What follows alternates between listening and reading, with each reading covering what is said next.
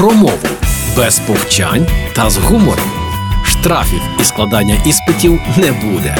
Програма Мовний патруль на Радіо Перше. Привіт! Уже час мовного патруля на Радіо Перше. Мене звати Лілія Криницька, і сьогодні ми подосліджуємо прізвища. Ім'я і прізвище це те, із чим ми йдемо через усе життя. Можемо змінювати їх, одружившись, наприклад, або просто обравши інше. Але без них ну зовсім ніяк. А чи знаємо ми їх природу і походження? А види і особливості? Наприклад, що таке родичівські прізвища? Розповідаю. Родичівськими називають прізвища, що походять від імені батьків. До них належать дві основні групи: патронімні на основі імені батька і матронімні на основі імені матері. Як у більшості країн Європи, українські прізвища формувались переважно на основі імені батька. Матронімні трапляються значно рідше. У нашій мові родичівські прізвища утворюють 15 суфіксів. І увага! За їх допомогою часто можна визначити місце проживання. Наприклад,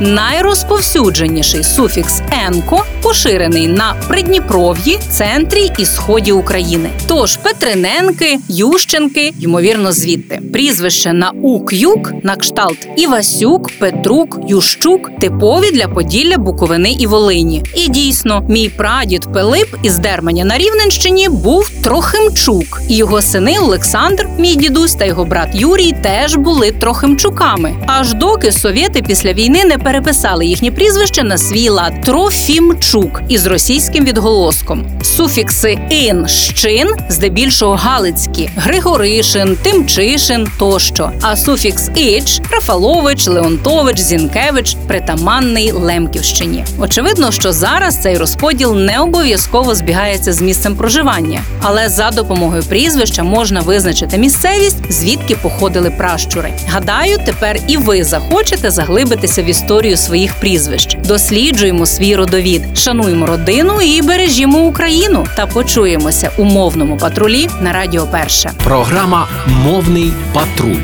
на Радіо Перше.